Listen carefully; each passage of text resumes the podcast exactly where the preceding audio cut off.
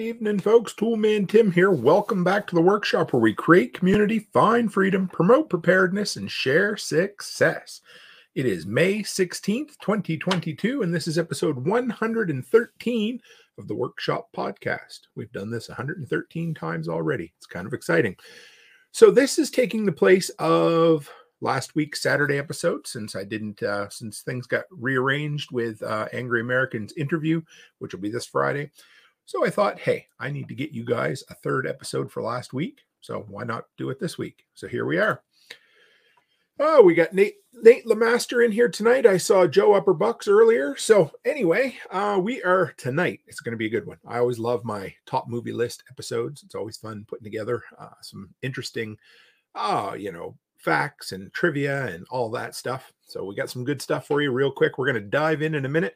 Tonight we're going to talk about my top six guilty pleasure Netflix shit hits the fan movies. What a mouthful. Say that a bunch of times. But of course, before we do that, let's get the announcements out of the way. This one's really exciting. So I reached out to a few brands that I would be willing to support, brands that I've used for a while, and I am now officially an affiliate for Coast Flashlights. They've got a big goodie package coming out for me, a bunch of flashlights to review. So you guys will see a couple of flashlight videos coming up soon but their headlamp has been the one that I have used and recommended for a couple of years now. So I'm rather excited. Uh, gonna quite excited to be able to try out some of their gear that I otherwise might not be able to spend my own money on at the time. So kind of exciting, real excited actually. And I keep talking about it, but I am excited as well about Angry American coming on Friday this week, 12 noon Mountain Time, 2 p.m. Eastern Time. It's going to be an awesome interview. I just finished the Going Home series um, for the second time through. Just finished it yesterday, I believe it was, and started the little mini series novella, whatever you want to call it, Requiem, Charlie's Requiem, something like that. It's not too bad either, but I'm rather excited about uh, picking his brain about it. Uh, Nate says I use their headlamps at night feeding rabbits as well. They just make a really good product for the price, but you know, whenever I reach out to a company like that, I always make sure they know that it'll be an honest and fair review. And if they want to send me stuff, great. Anyway, I'm excited. So, and uh, number three, if you guys have any show ideas, you know, I've been thinking, not that I need more to do or, you know, different times, especially in the summer, my schedule gets screwed up a little bit. So if you guys have an idea, you're like, hey, Tim, I'd like to do a show on this, or I'd like to come on and chat with you about this send it along. That's where Carrie's uh, idea last week for the Ferengi rules of acquisition came from. So, absolutely nothing wrong with that at all. So, yeah, reach out to me. And who knows, sometimes there's just an opening or a cancellation, and I'd love to slide you in, or maybe we'll just do an extra episode. Liberty Meat Solutions, yo, back to you as well. All right, today's tool. This is a good one DeWalt Power Stack. You guys have heard me talk about that battery before. I friggin' love it. Anyway, half price on Amazon today. Regular 159 on for 79.94. Links in the description and the pin comment here. And since this is replacing the Saturday episode, I figured we would do our weekly this week in the workshop segment just to fill you in on what I've been up to. So, I started the covered deck. So, thanks to Ken Esch, you know, I've been picking his brain. You guys probably heard him mention before that he did the Taj Mahal at Nicole's place. So I'm building 16 by 24 covering on my deck, and I've been picking his brain a ton because I'm basically copying his design. So I got my six uprights in place yesterday. Awesome, really exciting. Uh, for any of my fellow Albertans, I found probably the best price on junk silver that you're going to find anywhere, from what I can tell. It's called some Beck's Silver and Gold or Beck's Auction, something. It's in the West Edmonton Mall, but they've got like four stores in Edmonton, and they sell the junk silver. Uh, so like you know, Canadian dimes, uh, quarters, fifty cent pieces, that kind of stuff. They have a great big bin of them. They sell them for spot plus fourteen percent, which is like yeah, that is that's a really good price. So I got a couple hundred dollars worth of dimes the other day, and yeah, just anyway, for any of my Albertans or somebody in the area, that's been the best price I can find anywhere. Because you guys know I've always talked about silver and gold bull. They have the best price on silver ounces in Canada that I've been able to find, but this is the best price on silver, period. Uh, so we spent the weekend in the city, and for us, the city is Edmonton. And I got to pat myself on the back because I spent the entire weekend up there and stuck to my strict keto. So I'm heading in the right direction again, guys. That's all I can say. uh, yeah, mentioned to you before that I am that I was asked to run for town council. We had a um, somebody who backed out or quit or resigned or whatever, so they're doing a by election. Got my paperwork in today. It's official. basically, only have a week to campaign. Not that I'm really going to campaign. And I know you're like, Tim, but you're a voluntarist. You're an anarchist. How can you do that? Hey, Filipino nomad, how are you? Well, the only place that I figure a person can ever affect any change is local government. So I'm going to give it a go. That's all I can say. We'll see. And maybe I maybe I'll, you know, if, if I even get elected, maybe I'll finish up and be absolutely disenfranchised and be like, ah, I wasted my time. But I've got a passion for it. I would love to see uh, some rules removed and some freedoms restored in our town. I really would like to see, you know, rabbits and chickens and, uh, you know, all of that stuff. So we'll just see, right? Uh, Letty says, uh, almost picked up some Canadian silver coins at the gun show Saturday, but we went to the knife dealer instead. I'm hoping the coin man will be at this weekend show. One thing about Canadian silver, anything pre 1965 is only 80% silver. So just make sure when you're buying it that they're not charging you for the full weight. They're only charging you for 80% of it because the other the other 20, of course, you know, American silver is 95% and Canadian's 80. So just make sure you pay attention to that. Um, yeah, this uh, just got a new shortwave radio in the mail today. Something I can't remember who recommended it, but I heard it on a podcast and they said it was the best one that they had seen had to wait a while because I had to order it from Amazon.com, which is your guys' American Amazon. So it just took a little while to get here. I was surprised it even showed up because it had a battery in it. And a lot of times that stuff won't get across the border, but I have it. I'm going to do some testing. You'll see some video on it eventually, almost guaranteed. And one last thing, I started testing. You guys saw I brought home some Harbor Freight tools, rather excited about those. And I started testing I don't know what you want to call it, the Dirt Devil, the little miniature handheld vacuum. And it is, it's really good. I'm surprised. I'm definitely going to do a review on it down the road. I'm glad I brought it home. I, it's not a replacement for a shop vac, but it's certainly a great little detailing vacuum cleaner for automotive. And Nate, you're going to shoot me, but I cannot remember what the maker model of that is. I will post a picture on Instagram later. I snapped one just to, yeah, so that I'd remember to post it for you. So can't remember what the shortwave is, but I'll get the info to you. Hey, Rachel Brown, just won her pool game and finish up with you guys. Right on. That's a good evening. Okay, so everybody came for the movie list. If, before I get into it, if anybody has a guilty pleasure Netflix shit hits the fan movie, throw it in the comments. We'll see if it makes my list. Um, these were all actually Netflix exclusives uh, you know, Netflix originals, whatever. So I just I like putting those kind of constraints on these lists. It's kind of a fun little uh, exercise. So hopefully you guys enjoy it. So there's six on here. they are oh oh look my beautiful wife is listening 2012 yes she's be yeah nate says bird box yep that's on the list and becky and i have a uh, an incredible inside joke where we joke we hit there's certain movies that no matter when they're playing we have to watch them can't flip by them and i've joked with becky since 2012 came out that that is one of those movies that she cannot if it's there if she sees it we have to watch it. Just i don't know. It's fun. It's absolute popcorn fare.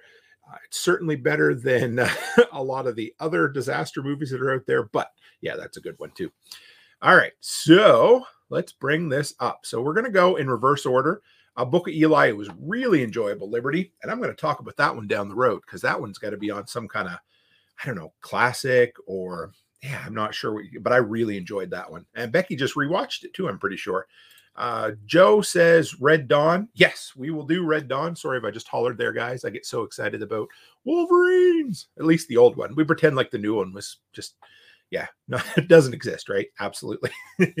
but yes, Red Dawn's great. I actually did one, Joe, a little while ago on 80s post apocalyptic movies. We talked about Red Dawn, but I can guarantee you I'll revisit Red Dawn again because how can you not love that movie? All right. So, oh, and these movies are in uh, they're in reverse order by how much I like them. So it's the worst one first. These are all movies that Chris says, I don't TV. That's totally fine. Um, I used to say I don't do Windows because, you know, I was thinking about becoming a Mac guy for computers, but Uh, here I am on a Windows computer. All right, so let's bring it up. Share screen, Tim. Hang on one second. Bring right there. See if we can do it. All right, so number six, and it was a toss up. Hey, Martinson family, how are you?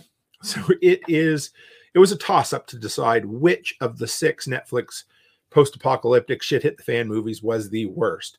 But I decided on The Silence. Now, if you haven't seen it, do yourself a favor and don't watch it. I mean, no, I'm just, I'm kind of kidding. But again, these are guilty pleasures. These are never going to win any. Well, most of them won't win any Academy Awards. The, my top two movies on here are really, really good movies that I really love.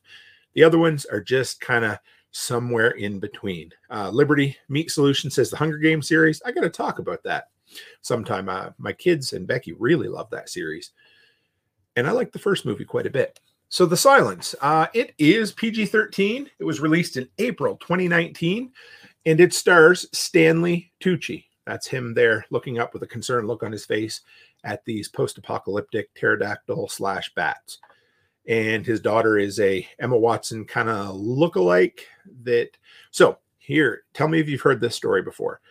End of the world scenario, monsters that show up when there's sound. Anytime there's sound, they're attracted. He has a daughter who has um, who has lost her hearing, and so they communicate through uh, sign language. Anybody heard that story before? Because this is a, a dollar store version of the Quiet Place. That is the problem. It uh, it really doesn't try to be anything more than that.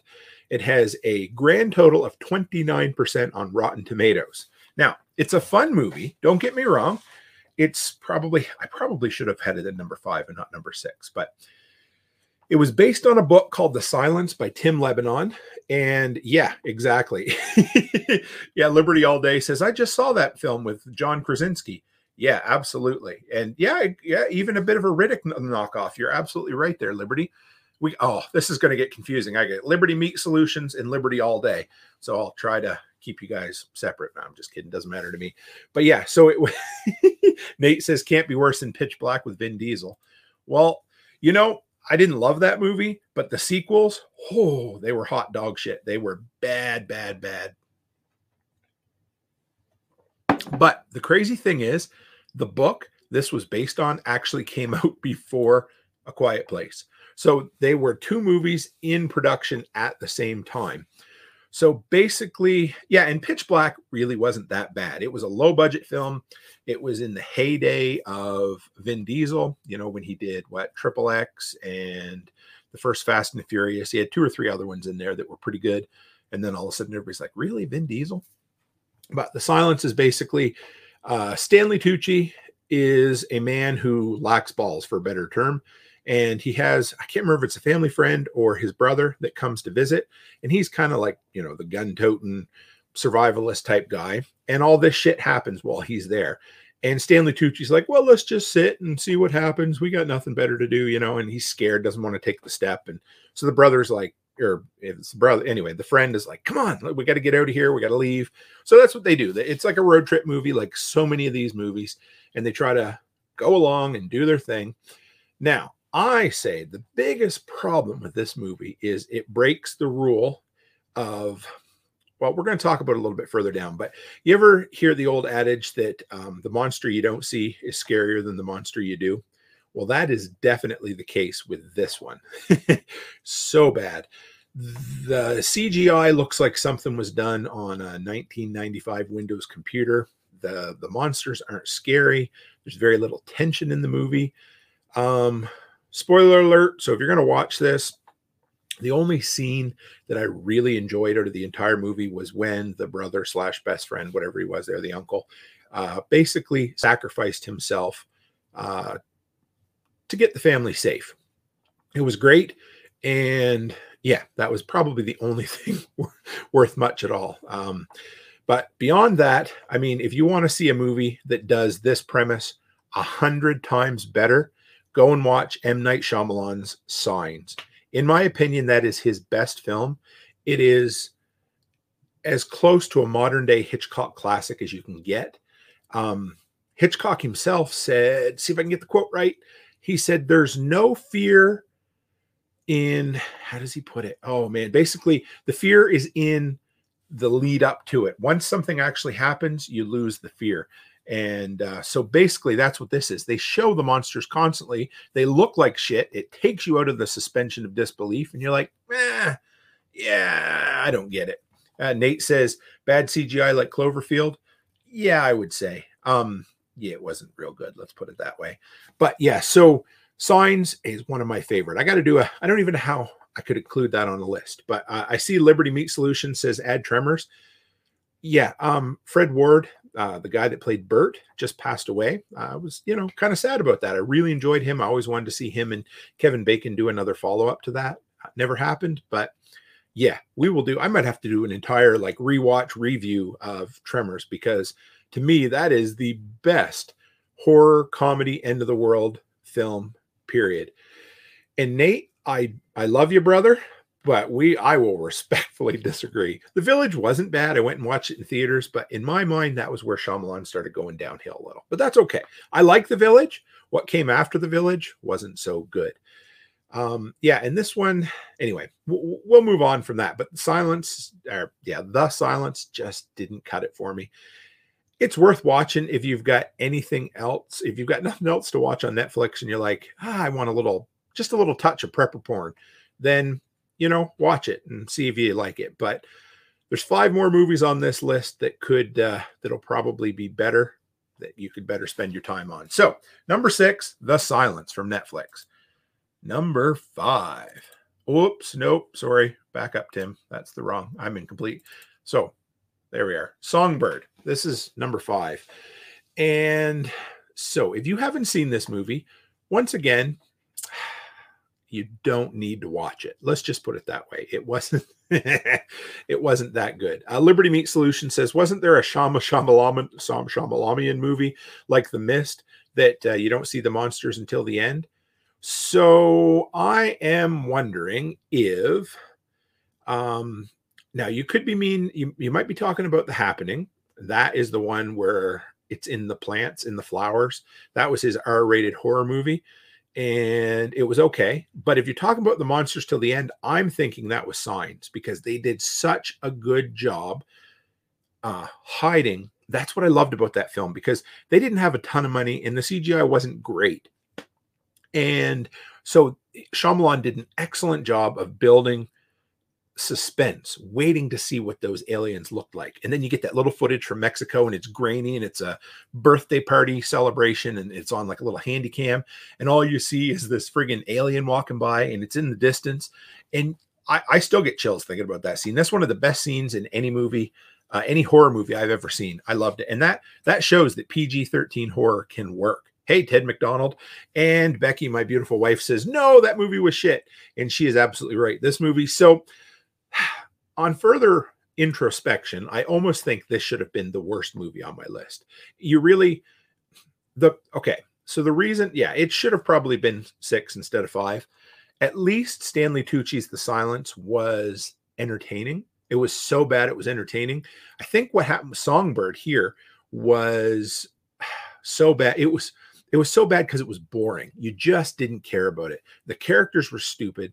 The ending made no sense every one of the characters made every single bad decision you could possibly possibly make and you're like really? So let me tell you the premise of this movie. But first rated pg-13 came out as a christmas 2020 release on netflix and it has a whopping 9% on rotten tomatoes. That's horrible. Now it does have a lot of recognizable actors in it. It's got alexandra dad dadrio or whatever. She's from san andreas and baywatch she's not typically I don't want to be mean, but she's not typically put in movies for her acting prowess. Let's just leave it at that. Bradley Whitford, he is a great character actor. He plays the father in Get Out, and he also plays the one of the guys that's pushing the buttons in Cabin in the Woods. He's just great. And Craig Robinson from Hot Tub Time Machine and Pineapple Express, and of course The Office. He cracks me up. He's really good. So this movie, let yeah, let me tell you the premise of this so that I can save you from ever having to watch it. But four years into a lockdown, COVID 23 has mutated with over a 50% fatality rate. People are locked in. It's a police state. Yeah, you think, oh, that sounds exciting. Well, not really. This film, this movie was filmed in two and a half weeks at the beginning of the pandemic. It was written and filmed all during that time and it absolutely shows. It, it it hits you over the head. Oh my daughter grace is in here too. She loves songbird so now she's going to hate all the bad stuff i got to say about it but it just didn't do it for me. We were excited becky and i both were like oh coming out at christmas it's going to be post-apocalyptic or at least a shit hits the fan movie. And it just pooh yeah it, it, it hit you over the head with the rich versus poor kind of you know politics and all of that. And it talked about government overreach.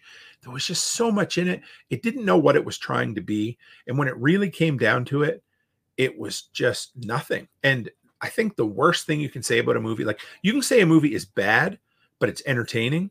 But when you say a movie's bad because it's boring, that's what this was. And I remember the ending where I'm, I do not care. I, it, you know, if you're going to watch it, plug your ears for a minute. But while while the two of them are driving off to who knows where on a friggin' motorcycle.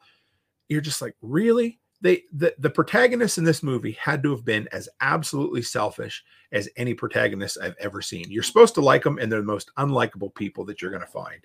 It yeah, it was just um it was not a good film at all. It another sign that it was a bad movie was it was originally supposed to be released theatrically and then they sold it to Netflix and dumped it on video on demand and released it that way. And when that happens, you know you're in for ah, you know what? My second best film on this list was also that case. So it doesn't always mean it's going to be bad. This movie had potential it just didn't live up to it. It was, you know, and of course, everybody was in quarantine. So almost all the scenes were filmed solo. So everything was like, you know, just up close shots of a person alone in an apartment because that's all they were doing at that time. And there was other movies that did it really well. I cannot remember the name of the movie, and if Becky's still in here, she might. But there's a movie that was filmed during quarantine where they do a séance over Zoom, and it was super effective. So, just because somebody says, well, this was filmed during quarantine isn't an excuse because good movies can be made during that time too. So, yeah, let's move on from Songbird. I did not enjoy it, not even a little bit. Number three. Have you guys seen this one? So, this is a movie about I don't even know, some kind of unseen force that causes you to kill yourself if you look at it. And here's the deal the most unrealistic thing in this movie is Sandra Bullock playing um, a 55 year old soon to be first mother. And I'm not trying to be mean about that. I love Sandra Bullock in a lot of movies from before, but her her beau in this movie is 26 years her junior. It just that, and that's just the start. The movie is just ah, just doesn't do it. It was a, I think it was probably Netflix's first big Christmas release movie, 2018, rated R, which was a big step for them as well. It even had 64% on Rotten Tomatoes.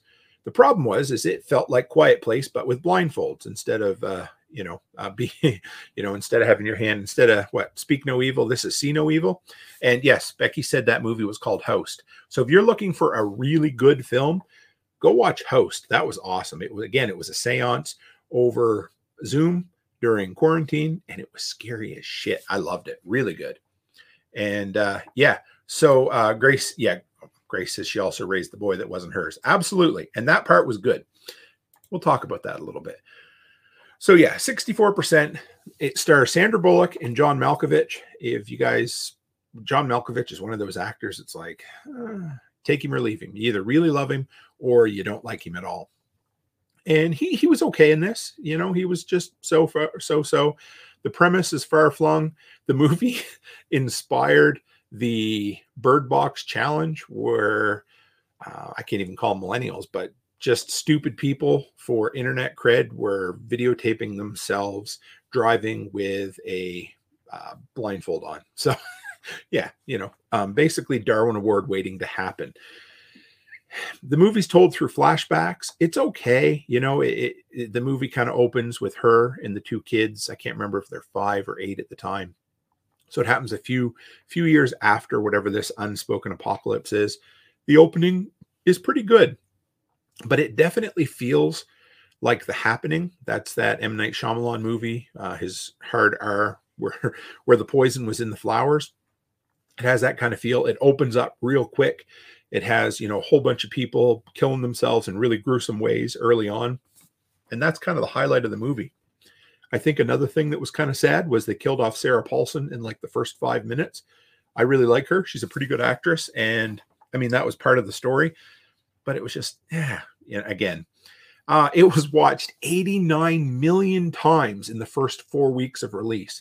I don't know if that's good or bad, but they said it was the second highest Netflix movie ever. So that was kind of interesting. It was based on a novel called Bird Box as well. but uh, oh, and some people called it a cross between The Road and The Happening. I don't know. I I think that's uh, I, I think I enjoy The Happening better, but The Happening again is one of those movies that's so bad it's good.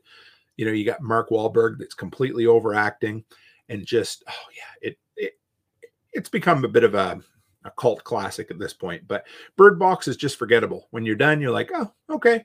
I mean, again, it's a guilty pleasure. If you want to sit down and watch it, go for it. You're not going to miss anything by not watching it. But Nate says everyone has to see that hot garbage for themselves. I'm thinking he's talking about the happening. And if that's the case, you're absolutely right, my friend. It's definitely worth watching. It, it is. It's in one of those so bad it's good categories. Now, Bird Box, absolutely great for a um how do you want to put it? Like, you know, if, if you got an evening to kill and you want to watch a movie and you're flipping through Netflix and you can't decide and you're like, I'd like an end of the world movie, this one won't disappoint. It, it's entertaining.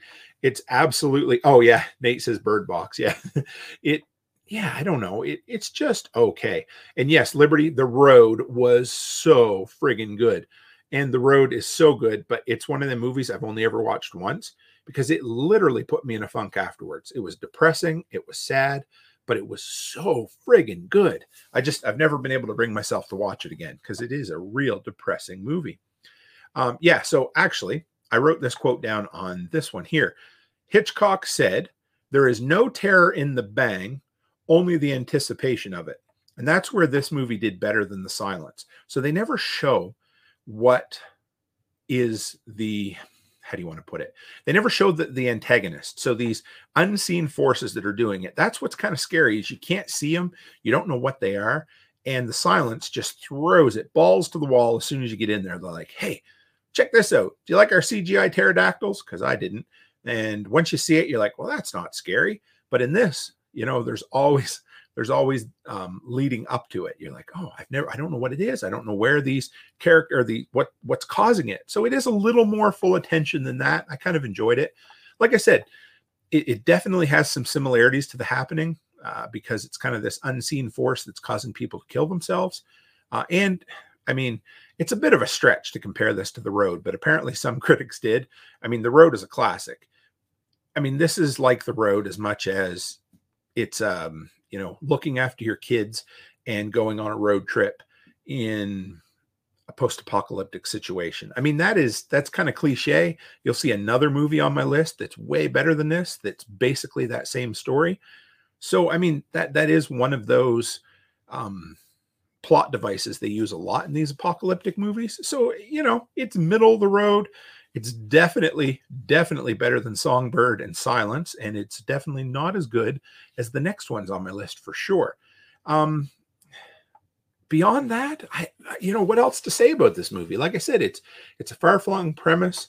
It's enjoyable there are some stretches in this movie that absolutely you're like, there's no way that they're going down these rapids and they manage to keep their damn blindfolds on. I don't care what you say. but again, it's it's an okay movie. It's a good kind of sit down, relax, enjoy it, and that's about it. Let's move on to something even better. So, hang on here. We'll bring this up. Number there we are. Number 4. How it ends. Now, this was um, this was before Netflix started getting their movies rated through the MPAA. So this is back just previous to that. This was when they were starting to they said like this one was rated TVMA. So they hadn't got movie ratings on their movies yet. They were still treating them like television movies. So for what it's worth. Um, now, I like this movie better than Bird Box. Um, it is it feels like if you've ever watched it, it honestly feels like almost all the prepper porn books that I've ever read, at least the kind of middle of the road ones. Um, you know, going home, I would be kind of partial to. Uh, hey, Rob, um, I have not seen Zenith, but um, now I'm going to have to let's put that up on the screen so I don't forget. If anybody else has seen Zenith, let me know because I'm always looking for a good recommendation. So, how it ends, like I said, is just typical prepper porn fiction. And I, I had to look it up. I figured it must have been based on some sort of prepper porn book, but it wasn't. It was an original script, which was kind of cool. Uh, Becky says, uh, this was the worst one yet. The only movie where two people did everything possible to get in trouble. Yeah, absolutely. so I got to say, Forest Whitaker, I like him. You know, even if he, uh, I don't know, some people like him, some people don't. The last, uh, the last King of Scotland, he was awesome in. He was, he was um, slumming it in this movie. The script was not good enough for him. But uh, oh, Rob says uh, people take expired meds to feel pain. That sounds interesting. I'll have to check it out. Uh, so, how it ends came out July 2018, rated TVMA, and it has a whopping 17% on Rotten Tomatoes. And uh, before we go too much further, I got to say, I'm pretty sure Becky will not agree with my next choice, and that's okay. But I think she'll agree with my top choice on this one. So we'll see. It's fun having her in here. so this one does not explain what causes the apocalypse. Now, tell me if this doesn't sound like a prepper porn novel.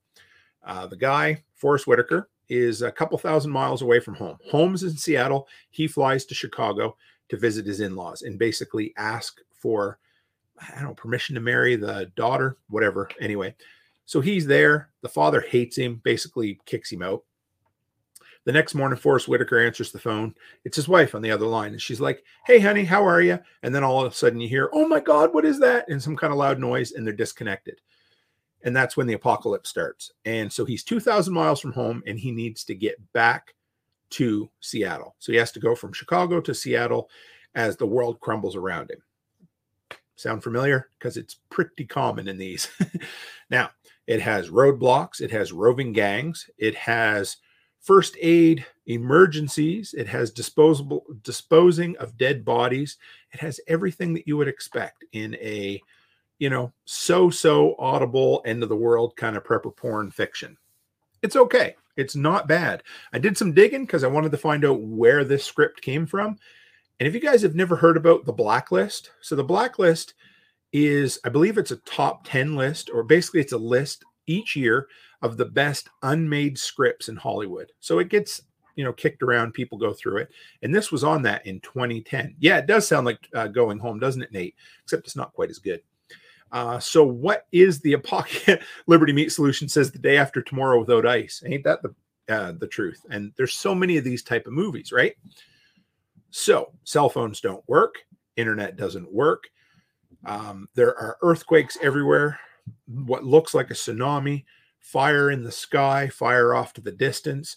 Uh, you know, some of the best guesses on the internet were that it was basically a whole bunch of tactical nukes dropped all at once that caused an EMP and a bunch of other things, except cars work. So I don't know, you know, whatever it is. So he spends the entire movie, you know, going badass, going hard, trying to get home to his wife. And um, again, the ending, most of these, the ending really, really suffers on it. Uh, cool little note. Uh, I don't know if Martinson family's still in here or not, but this entire movie was filmed in Winnipeg, Manitoba, which is where uh, basically the, the same area where Martinson family lives. I had no idea about that, and I thought that was really, really cool. Um, beyond that, yeah, it's okay. I mean, Forest Whitaker plays a badass quite well. He, you know, he, he's okay. That's all. It was just, yeah, not bad. With a tagline like "No one survives alone." It literally sounds like that, right? Uh, Liberty All Day says movie magic, EMP, but the modern cars all work. Exactly. You know, what do they call it? Plot armor. They needed they needed cars to work in order for him to get there. So hey, cars work. Exactly. Uh, Nate says there is a zombie rules. Whoops. A zombie rules book that has the same premise where one of the characters goes from East Coast to West Coast to save his daughter. I'll have to check that out too. I'm always looking for good recommendations, uh, especially things that could be better. I think the biggest problem is um, and a lot of people have said this, but Netflix basically makes movies for the algorithm. And all of these movies came out within kind of a two year window where, for whatever reason, obviously, I think we know why, but people were really into end of the world kind of films. And Netflix realized that if they made movies based on the end of the world, people would watch them. What a novel concept. The problem is, is that they didn't put any heart or soul or thought into so many of these movies. They were just churned out through the Netflix kind of machine, and they're just, I don't know, it's it's like eating, I don't know, a piece of vanilla cake. You eat it, you're kind of satisfied. At the end, you kind of forget about it. It's it's the difference between just kind of a regular old cookie or cake and something made by a master baker. You know, you these guys, you, you finish them up and it was a snack and you're good and you move on. Um, oh, Nate says it was a 14 book series. I'll drop it in Telegram. Absolutely. Liberty Meat says Zombieland, one of my favorites. That was a, that was in one of my lists previous episodes I did on uh, comedy uh, post apocalyptic movies. But I think I'm going to do a follow up. Uh, I love the Zombieland rules for survival so much. I think I'm going to do an episode on those rules because they're a lot of fun. Uh, Liberty All Day says, I'll always take on a new series, Nate, once I finish the new 15 book series I just started. Absolutely. We always have time for that. But yeah, beyond that, it, it's an okay movie. Really? Uh, yeah, Liberty All Day says Double Tap. Yeah. And what a great sequel title, too, right? So the next two movies are really the only two that I would have, that would have, that made it on my top 10 list for whatever respective year they were released. They're both really, really good films, and they're good films, even though they're end of the world films. They're just all around well made. So let's move on to number two. Where are we? Now, has anybody seen this? Now, this is going to be the one that some people are going to be like, oh my God, I hate that film. And then other people are going to be like, that was such a good film. So uh, yeah, uh, Liberty Meat says cardio. Ab- yeah, absolutely, right. and Nate says zombie rules could almost double as zombie land, but they aren't related. And see, I told you Becky wouldn't like this movie, and that's totally fine. So this is a horror science fiction film. Interesting kind of story behind it, but it was released February 2018, rated R. Now, and see, Becky said it sucked. That's okay. Now, the critics liked it. It was certified fresh at 88%. Um, I'm not sure why it wasn't more popular. I mean, I think I know why, and we'll talk about this a little bit, but it had a, a an okay cast. I mean, Natalie Portman is who she is. She's recognizable. It had uh, Tessa, what is her? Tessa Thompson, Jennifer Jason Leigh. I think Tessa Thompson's probably the best actress in the film, but it was um, it was okay. So I, I mean, as far as what a lot of people said, yeah. And Becky says if Natalie Portman wasn't in it, I get it. Yeah, she's definitely not the greatest actress in the world, but I like this. It was written and directed by Alex Garland. He also wrote the novel The Beach, which the Leonardo DiCaprio movie was based on, kind of a bit of a creepy one. He also wrote probably my all-time favorite zombie movie, 28 Days Later. What else did he write? Uh, oh, and Ex Machina. So have you ever seen the movie Ex Machina? or Machina, however you want to pronounce it. He wrote that as well, wrote and directed that one. He has a real interesting eye for film. Definitely things are different. Uh, you know, he makes things look different. He creates a world that you wouldn't necessarily ever see, even in the worst position, you know. But how did this one end up as a Netflix release and not in theaters? Well, first off, it was released in theaters outside of North America. Now, Paramount Pictures, this is really, really funny. Okay. Paramount Pictures did some test screenings for it and they didn't go very well. So they're basically like, we're concerned that this film is basically too intellectual and too complicated for modern audiences to enjoy. So we're going to basically uh, sell it off to Netflix and try to recoup some of our money. So, in other words, they were scared this movie was too smart for the average moviegoer. And maybe it was, maybe it wasn't. It was definitely a deep, twisted film. If you guys are into like 80s body horror, if you don't know the term body horror, it's like I'm just trying to think like um The Fly was one. Um what else did we have? Uh Reanimator. So basically those movies that do like really graphic creepy things where people's bodies get twisted and changed up and that kind of stuff. Well that that happens in this. I mean there's a scene where I don't even know how to explain it, but it looks like there's snakes crawling on the inside of the guy's stomach. It's so, so creepy. So basically, what happens in this, and I, am not going to spoil it, but I mean, this is a, this is a, a movie you can't really spoil. You got to watch it. it. It's an experience. Yeah, the vegetation was very intriguing in Annihilation. It was it was interesting. So you can see in the poster kind of this bluish purple kind of thing. That was called the shimmer. And of course, this is going to sound almost straight out of a Stephen King novel, but an asteroid strikes Earth and some sort of alien life form emerges from it and starts creating this shimmer. And it's basically an ever expanding, I don't know how else to explain it, but like a translucent force field that you can walk through, kind of like a Stargate or something. And they sent a group of people in to explore it, and they all ended up dying. So they they're like, hey, um, you know, do you want to go and explore this some more? And so they do.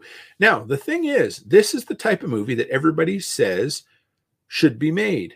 First off, they're like, we need original films that aren't based on comic books or sequels. Check. We need an intelligent script, maybe science fiction, maybe horror. I don't know. Check. And we need a very strong independent female cast. Check. Now, the thing is, the characters in this actually really were strong independent women.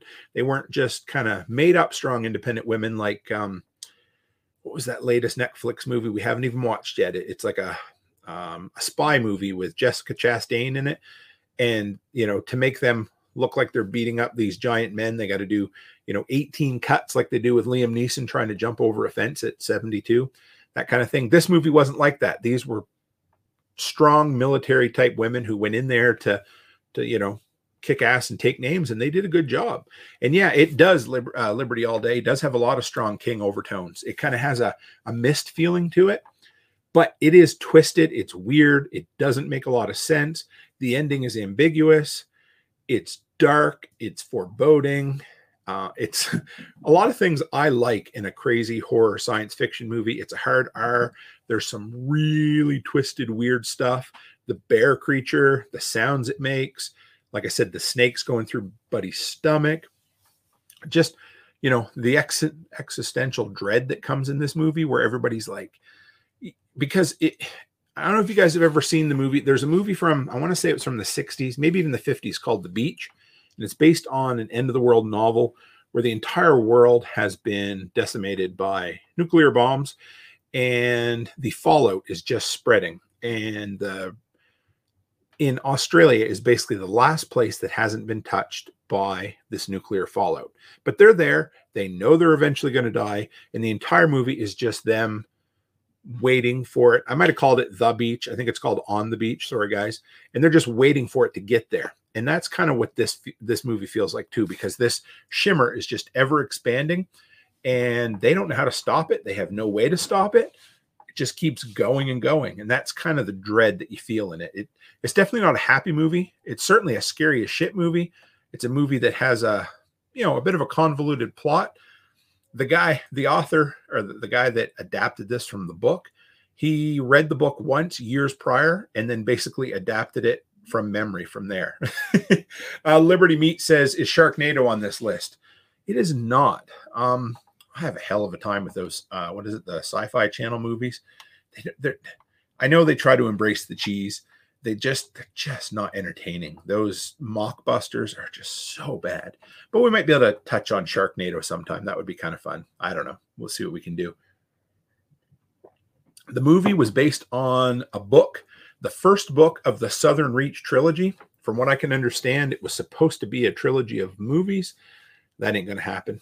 It was just absolutely, yeah, it wasn't bad. Or it was, it, it, it didn't reach what the studio wanted to. And so they're definitely not going to make any sequels. Liberty All Day says, um, Gregory Peck, Ava Gardner, and Fred Astaire on the beach is definitely going on my to watch list. Yeah, it's um it's a great movie. It's a great book, but again, it's almost as de- the book's a little more depressing. Of course, the the movie was made with like 1950s sensibility where they they implied things but they didn't actually show things which is totally fine but it's it's a good film definitely worth watching definitely worth uh, searching out and i've had this idea actually um, i'd really like to go back and rewatch or do a deep dive into some of these older apocalyptic films. So if you guys would be up for that, I'd gladly love to do that sometime. Uh, on Ken Cornelius's recommendation, I went back and watched Panic in Year Zero. God damn, that's a good movie. I watched that a few months ago. I forget Becky was away for the day and I had some time to watch it. And yeah, I definitely wanted to. I, I, I took so many notes. I'd love to do a review on it. So if you guys are interested in, I don't know, old fashioned post apocalyptic movie reviews, I might just do a couple of those too. I think it'd be fun. And Liberty Meat says uh, it was horrible, but gloriously horrible if you plan for that. I'm, if we're talking about annihilation, I totally agree. Uh, World War Z, Gracie, that's my daughter. She she said that's and that is a good one. The book was better, but the movie wasn't bad. And uh, yeah, you're totally right there. Gracie says Sharknado reminds me of Scary Movie. Yes. the only thing is, Scary Movie was intentionally satire, and I'm not so sure that the original Sharknado was supposed to be. I don't know. It was. And Liberty says do it. So maybe we will. Maybe we'll do one a month or one every couple of months. But yeah, I would love it. Um, and uh, Liberty Meat says if you want the very worst, horrible, campy, awful movie that's meant to be, Hobo with a Shotgun, don't watch with kids and have a drink or 12 handy. Yes, Becky and I have watched that. And if I'm not mistaken, I think that was filmed, I want to say Halifax, Nova Scotia. That I'm pretty sure it was from out there don't hold me to it. I got to look it up, but it was, I think it was, and it was okay. It, it was enjoyable. Uh, Liberty says World War Z book was so good, film not so much. Pretty much all they kept was the name and the zombies. Yeah, I figured that would be a hell of a book to adapt. I mean, there's lots of content in there, but how do you even how do you do that? I mean, World War Z is basically a book of a whole bunch of loosely linked stories from around the world. I I mean they did their best where it's like, hey, let's hop in a plane and fly here, and then hop in a plane and fly here, and then hop in a plane and fly here. And you're like, ah, you're trying to do the book thing, but it's just not quite doing it. And it was PG-13. It was so good. Yeah, there we go. Becky, yeah, see, I, my my brain isn't too crazy. Becky says it was filmed in Halifax, and the Trailer Park Boys are in it. So we will have to do a follow up on Hobo with a Shotgun sometime. That would be awesome. Uh, Nate says, I got to find the asteroid movie on Amazon, man. That movie was horrible, but it was recent. I wouldn't give it 1%. I think I know what that was. Uh, was it Moon? Oh, crap. Uh, babe or Becky, if you're if you're listening, she just watched it. It's it's made by Ro- Roland Emmerich. He's the director of uh, no Greenland was actually pretty good. I think this one is horrible. Moon, I can't. Somebody will remember. Somebody put it in the comments for me, but Roland Emmerich did 2012. He did Day After Tomorrow. He Moonfall. There you go. Yeah, Moonfall. And it was horrible. I loved Greenland. I actually thought it was very enjoyable. I mean, for what it was, you know, Gerard Butler and uh, I can't remember uh, Deadpool's girlfriend, uh, wife in the movie there, whatever her name is. And uh, oh, uh, Nate. Oh, I might have tried to watch that one too. I remember that. Nope, it was a kid at school and dad is NASA. I don't know. Anyway, but Moonfall, uh, yeah, I'm not even going to watch it. Becky watched it and said it was absolutely not worth it. I I caught the last five minutes with the guy from Game of Thrones in it. I I can't recommend it. And uh, I watched a few reviews on Netflix on uh, YouTube about the movie, and I think they were probably more entertaining than the movie was supposed to be. Gracie says Train to Busan is another zombie one. I love that film. Haven't watched a sequel yet because I'm scared it's going to ruin it but I'm definitely going to do an episode on best zombie films because there's a lot of them out there. And I'll tell you right now, 28 Days Later will be my number one, and Dawn of the Dead remake will be my number two. But beyond that, I'll I'll uh, I'll surprise you. uh, what else we got here? Um, oh yeah, uh, Josh Sloan. Hey buddy, it's nice to have you. Said soundtrack for Annihilation was super freaky. I liked it a lot. Yeah, I saw that they put it out in uh, I think they put it on vinyl too, which would be really cool to listen to. I wouldn't mind that at, at all. And Becky said, "So disappointed. Patrick Wilson is so much better than Moonfall. Yeah, he's in the um, what? Not Annabelle, but that whole series of movies there, and he's so good in that."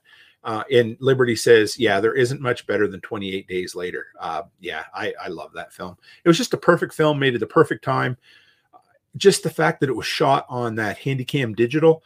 It was the very first movie that uh, well the first big budget film that was filmed that way. So we're never going to get a high definition copy of it because it doesn't exist. It was filmed on basically the early high definition digital cameras. It looked so good. There we go. Gracie says Morena Baccarin i wouldn't remember that. That's deadpool's girlfriend she's okay in it. Gerard Butler does what Gerard Butler does kick ass and take names in the 17 movies that he protects the president.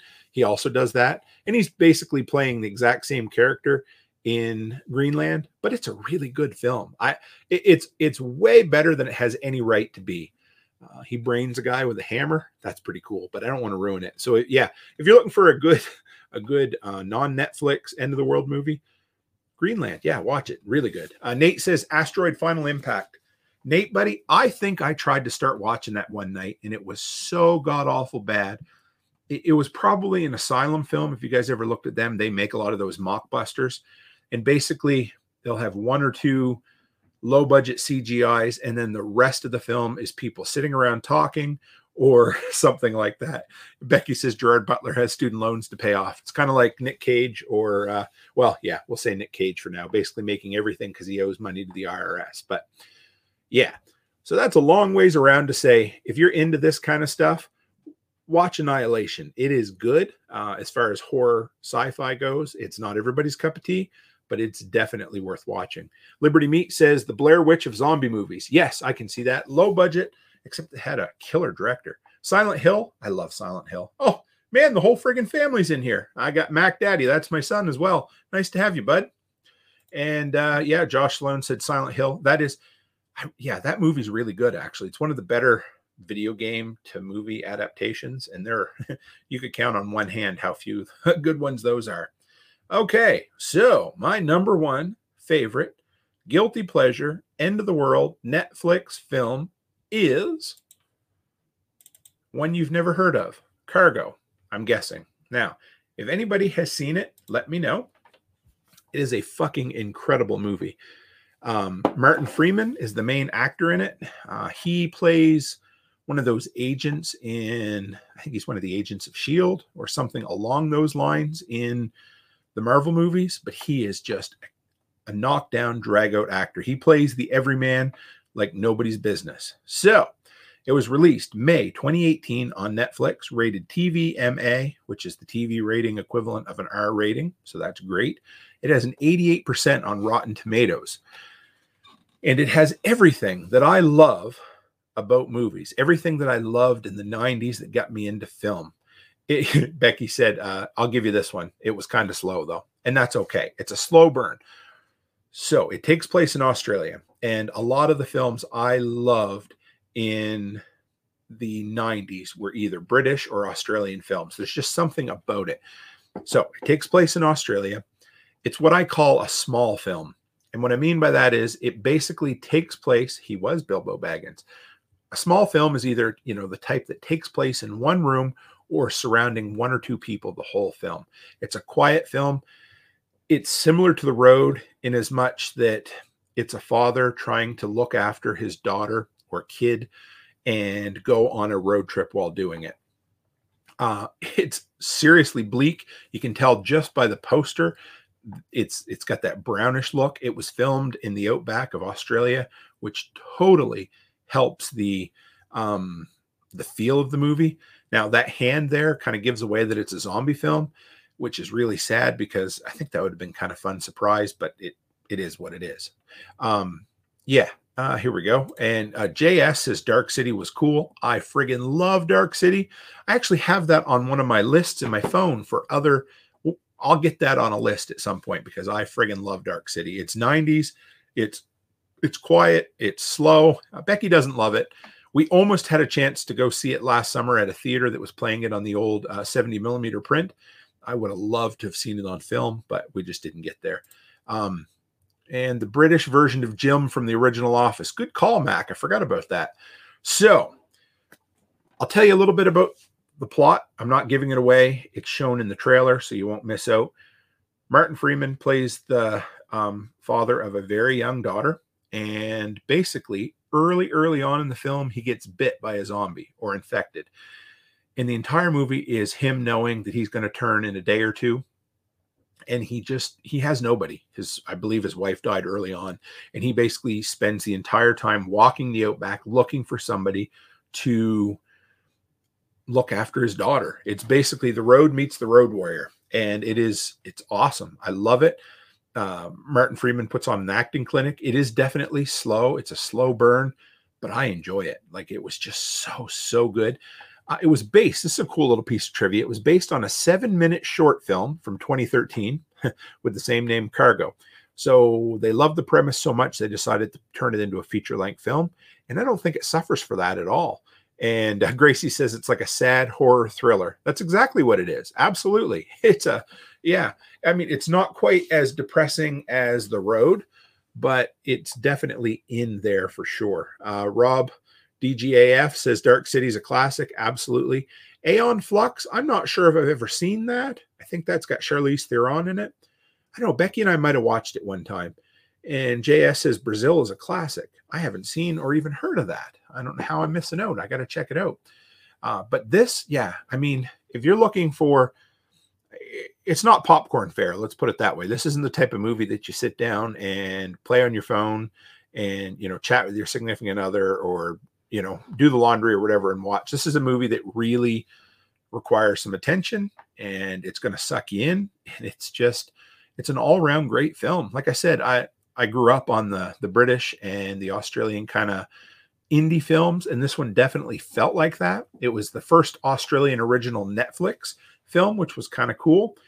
I couldn't really find out a whole lot as to why Netflix ended up with it uh, because this was early on. This was 2018. This was just when they were really getting into the feature length game. But yeah, it was uh, Netflix original, uh, paid for, financed by Netflix out of Australia. And yeah, it was great. Like I said, Martin Freeman plays the everyman incredibly well. He plays that desperate. He look he, he's like the guy, I don't know. He kind of reminds me of the guy from uh Falling Down. He's like just kind of an everyday office guy that's just had enough and been put to his limit. And he's like, Greg, I just got to do it. And I mean, he's literally spending the last moments of his life to protect his daughter. And of course, they run into crazy people and you know killers and other zombies and you know it just follows traditional zombie fare like there's a time when they need to go inside of a capsized boat and there's jump scares but overall it's just a slow burn yeah gritty post-apocalyptic that's exactly what it is for sure uh, oh terry okay so josh sloan says brazil was a dystopian comedy by terry gilliam that's Terry Gilliam from Monty Python, I'm guessing. And if you say dystopian and comedy in the same, I'm in. I got to check that out. And uh, Nate says, wasn't Gravity have a major event on Earth? I remember that being halfway decent. Yeah, I want to say maybe. I can't remember. That was the one with Sandra Bullock as well, wasn't it? And what else we got here? Ultra Violent. Uh, Ultra Violent was a weird movie, not zombie, but it had vi- uh, vampires. So, um, yeah, I'll, I have to go back and check that out. But I'm excited to try Brazil. I know I won't be able to get Becky to watch that, so I'll have to watch it sometime when she's not around because, yeah, it's just not her cup of tea. I can guarantee it. But uh, yeah, so I mean, if you only have one film on here to watch, I, I would say Cargo would be the one. And if you've got two to watch, go with Cargo and Annihilation. And then the other four you can put in a hat and pick because, yeah, I, how it ends was probably the best of the bottom four, but really there wasn't a whole lot to pick from with Netflix. They're just okay. Like I said, most Netflix movies are just kind of the, I don't even know how to put it, like the, you know, kind of the it could be like a diet coke or something it, it, doesn't do anything for you you just you consume it when you're done you're like meh it was all right. But these top two, they stuck with you, especially cargo. You feel his pain. You just you, you always play that, especially when you you know you have kids. You're like, well, what would I do if I was bit by a zombie and I had to basically spend my last couple of days trying to figure out how to keep my daughter safe? And the thing is, he doesn't have any good options. That's what really sucks about it. You're you're watching it and you're like, oh, no matter what happens, even the best scenario, there's so little known there's so many unknowns that even if he, you know, because you know he's going to die, even if he does die, I mean, he only knows she's safe for the next hour or whatever, right? It, yeah, but it, yeah, it's good. Uh, let's see. We got a whole bunch of stuff coming up here. Uh, Liberty says for gritty post-apocalyptic futuristic, you really have to start it with the series Serenity and Firefly. If you like Star Wars, it's like if Star Wars was a western. I've never watched Firefly or Serenity, but I have heard incredible things about it. I know it was uh, Joss Whedon that did it, and it's always at the top of the list. There's that and Jericho that are at the list of movies or TV shows that were canceled too soon. The only thing that saved Jericho was that it got that uh, abbreviated final six episode season. But yeah, uh, let's see what else we got. JS says, I love Annihilation. Great film. Liberty All Day says, I love vampire films. Werewolves haven't done very well outside of the Underworld series. Yeah, and even though it's got pretty bad. Um, know, I'm trying to think of a decent werewolf movie. Uh, what is the movie there? Um, I think there's the Canadian one. There's two or three of them. Believe the girls turn into werewolves in there. I can't remember that. It's not great. Becky's watched them. Um, yeah. Anyway, uh, Serenity. Oh, Fido. Fido is not bad. Not bad at all. Um, oh, hi Arizona. We got Arizona Renaissance Man in here. Great TV series on DVD is Jericho. Not sure if it's on Netflix. It was, and now I don't think it is. It was definitely just yeah. I Jericho is probably my Ginger Snaps. Thank you, hun. Uh, Ginger Snaps is the uh, the werewolf Canadian film. It's not bad. The first one's pretty good. We went back and rewatched one or two of them recently, and they were pretty good. I definitely offended Letty Lou somehow. I'm not even sure what I did, so I apologize for offending you, Letty. Uh, definitely. oh, Twilight is just a horrible series that should have never been made. They make a mockery of both vampires and werewolves. Yeah, I, that was a half a thought I didn't finish. I was going to say that uh, Twilight didn't do a very good job with, with, well, they didn't do a good job with vampires, and they certainly didn't do a good job with werewolves, did they? Uh, Max says American Werewolf in London, definitely a classic. Uh, and yeah, so talking about Resident Evil, I don't know if you guys saw, but this summer, actually coming up really soon, Netflix has a um, a series coming up on Resident Evil, and I saw the trailer the other day, and let's say I'm cautiously optimistic because the movie they released recently, I guess, was one of my favorite sayings, hot dog shit. It wasn't very good, but this one was, uh, yeah, re- apparently looks like it could be really, really good. And Liberty Meat says, one of my favorites of all time. I believe we are talking about, uh, oh, oh, he's saying Serenity there, I believe. Oh, yeah, and Equilibrium. There's another one you guys might not have uh, seen, but it's really good. Uh, Equilibrium is like, they treat guns like kung fu or martial arts. It's really, yeah, it's not bad at all. Christian Bale's in it and it's really good. Oh, Trout's Adventure, you just showed up. Sorry. We're just talking about post apocalyptic shit hit the fan movies from Netflix. But if you've got a favorite you want to throw up and discuss, absolutely. So, yeah, Becky says I Am Legend is my favorite still. I'm sure the statute of limitations is off on this, but I got to tell you, I Am Legend was probably the best download I ever made from uh what was it? Uh, bittorrent. I was using i've used bittorrent since like 2005 so i hopefully i'm okay with this but i remember at christmas it had just come out in theaters it had only been out for like two or three days and i found a dvd quality rip on bittorrent and we sat down and watched it and we fell in love with that film. Just loved i am legend. Um you know the alternative ending makes it as good or better? The zombie, not zombie, whatever you want. They're what basically vampire type things. The effects on him aren't great, but it doesn't matter. Will Smith, love him or hate him, that man can act. And he puts on an acting clinic in that film. He just goes and goes and goes. And he basically carries that two hour film by himself, having discussions when he does the Shrek voices and everything. And he just, he kind of plays this guy that's just a little bit unhinged. It kind of sucks that he's taken so many bad roles recently because man, he he had a string of awesome movies, but I Am Legend was so friggin' good. And world building that I love when they take the time to just really create a post-apocalyptic wasteland in New York City. And, and then they just kind of pepper in these flashbacks that show how the story started. And it gives, you know, it does that like what three minute news clip at the beginning that gives you all that exposition dump that you need to tells the story, but it doesn't feel like it's beating you over the head with it. It's just oh, it's such a perfect movie. And is Max saying that it's getting a sequel? I had if it is, I don't know. I guess we'll go with that. Um, Let's see. Uh, Liberty Meat says, I have 37 different zombie plans where I surge, and in the 37th plan, I knowingly infect myself with the zombie virus just so I can devour you. Oh boy. um, yeah. Oh, and Liberty All Day says, don't forget his dog. Yeah, his dog's awesome. I love his dog. And you always know, right? You just you just know when there's a dog in the movie, you know what's going to happen, and it makes it doesn't matter, it doesn't make it any better. But that movie's awesome. I, I everything about it, it's just so good yeah, he he's perfect. Um, we'll have to. I don't even know how to where that'll fit. Oh boy, look at this. We got some idiot in here. Let's ban him. All right, block user. Fuck off and leave. There we go. Let's see what happens. I'm sure they'll show up again.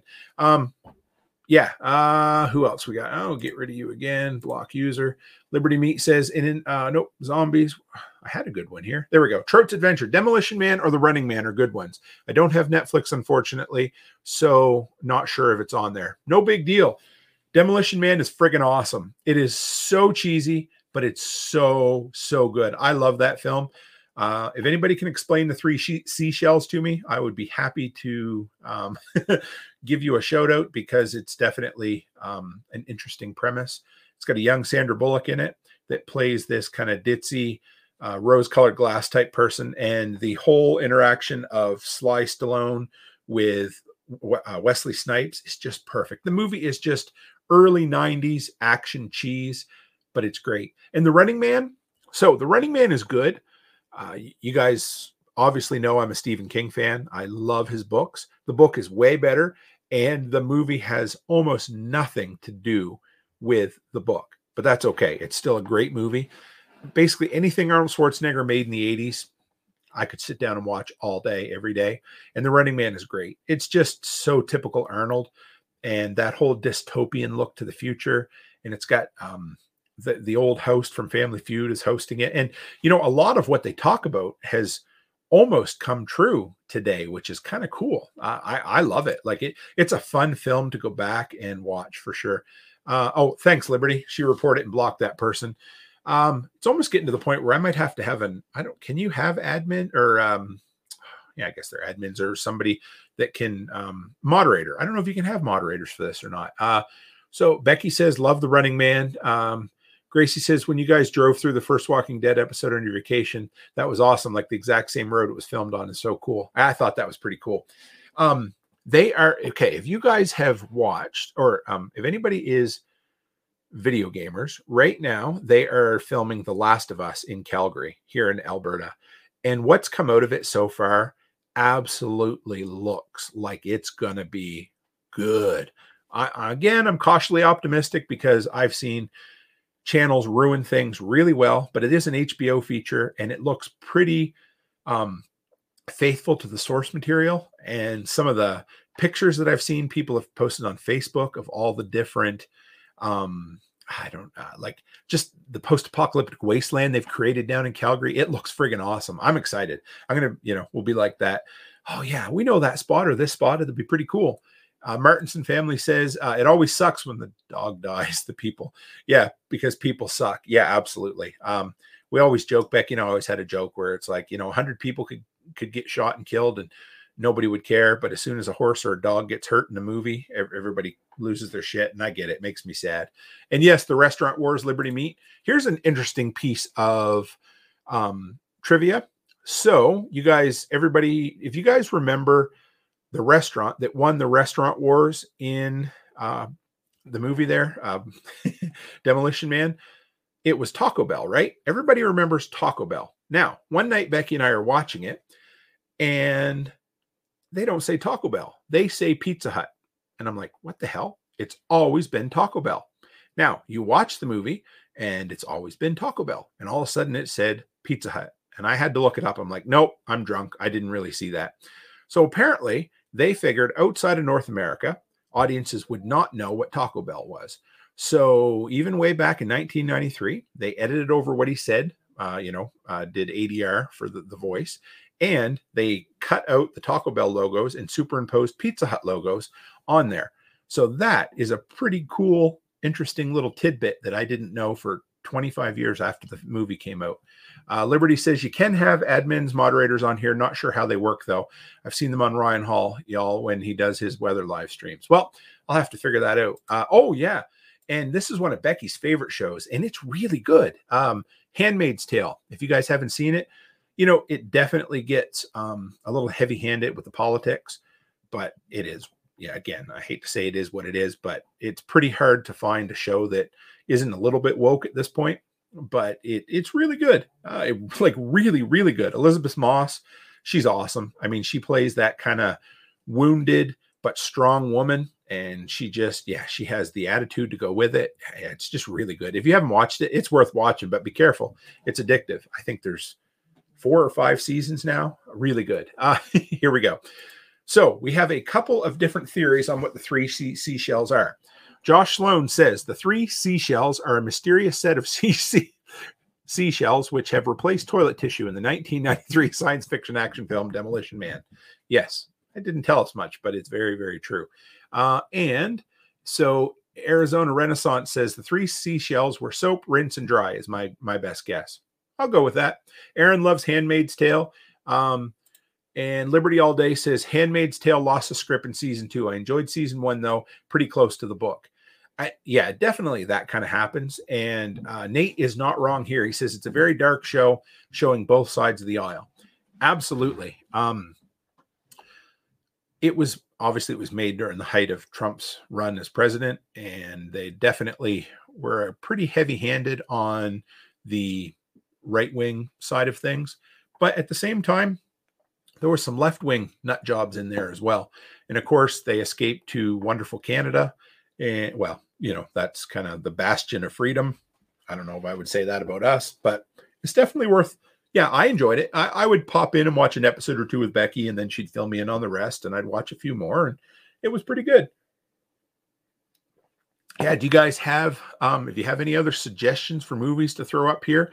Um, I'm always looking like I'm gonna I've got I could show you, but I can't bring it up right now anyway. But I have got all kinds of lists I've been putting together. Whenever I start thinking of one, I just put it down. So I probably got enough content for five or more, five or six more of these list movie episodes. And then if we want to do a deep dive into some of these old films, I think that would be kind of fun too. We could even do a watch party. I thought about that where we'd probably have to do it over on Flote because if we do it on um, YouTube, we'd probably get shut down for copyright infringement. So, uh, yeah, Grace says us. Yeah, us wasn't too bad. I like Get Out a lot. I liked us a bit. It's not bad. And he has um, Jordan Peele has another um, African American horror movie coming out right away, and it looks creepy. I don't know. You know those wacky waving arm inflatable men that they have on Family Guy? Well, somehow he manages to make them look creepy in the new trailer. So if you haven't seen the trailer, go watch it. And uh, Nate says, "Yep, it's like the right moved in with the communists. Absolutely." And Hereditary, oh yeah, Hereditary. Ooh, that's uh, that's not for everybody, but that is one of the scariest, grossest, darkest horror movies I've seen in a long, long time. Uh, who knew that a telephone pole could be that deadly? That's all I can say. Uh, Liberty Meat says you use two seashells as pinchers to scrape and clean yourself, and the third to clean your fingernails. I think that's the winner. I'm going to go with that one, Liberty Meat. Um, that that's just gross enough that it sounds like something they would do in the future, doesn't it? Um, yeah, I'll go with that. Uh, that one wins for me. I whenever I thought of seashells, I just thought of those decorative soaps that every one of my aunts had in the 80s. You know, every bathroom had like um, a Kleenex cover that was made out of crochet, and they had these decorative soaps that you never touched that were in the shape of clam shells or scallop shells or something like that. And that's what I always thought of. I don't know. And was it uh, um, Sheryl Crow that said she used what one piece of toilet paper, put the hole in the middle, and do your business, and then use the little piece that you tore off for the hole to clean under your fingernails? So that works for me.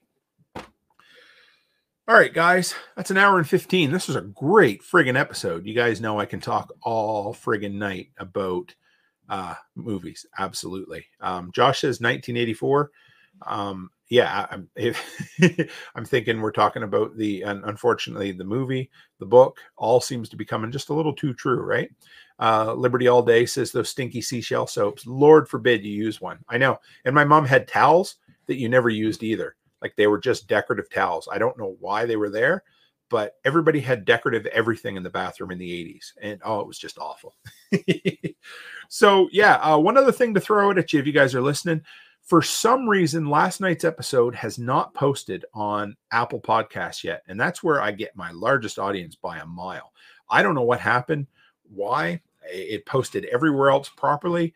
It seems like some sort of glitch between um, Anchor, where I upload, and their automated system. Not sure, but it will um, hopefully, when I upload this episode, it'll kick the other one in the ass and get everything working. So, anyway, if you guys have, like I said, suggestions for other lists you want me to do, I'll gladly do them. Jesus, I would probably do an entire extra movie uh, channel through YouTube if I get away with it, but I just don't have the time. I have the desire, but I'm not going to make the time for it. So, one movie video a month is probably what you guys will get. Uh, if you clamor for more, we might get a little more. But yeah, it's exciting. I enjoy it. It's a fun way to tie in my prepping with my love of film and something I share with my wife dearly. We love to watch our movies, and it's fun to sit down and chat about them. There's something about fiction that's a good escape, right? So, where can you find me this week? What do I have coming up? Hmm. Uh, so Wednesday for sure, I will be on the after party, and I think there's going to be a special Preppers Live on Prepper Broadcast Network because we just hit one million downloads, which I think is pretty friggin' awesome over there. That makes me excited. Uh, Thursday, I'll have a preparedness episode. And of course, everyone knows what's coming up on Friday Angry American, 12 noon. Please get the word out on social media. I said it's going to be big for our channel, for our community. I'm super excited. Hopefully, I don't want to get ahead of myself, but it sure would be nice if we get a uh, could develop a good relationship with him, and maybe we could get him back down the road after we've made it through four or five of the books in the book club. Uh, I don't know. I would just love it. It would be awesome. I think it would be great for us. Um, yeah, beyond that, we've got so many good guests coming up. I'm excited, but we won't spill the beans on a lot of them. But anyway, guys, that's it for me this week, or at least tonight. You guys will see lots of me this week. But as always, stay happy, stay healthy, and have a great week.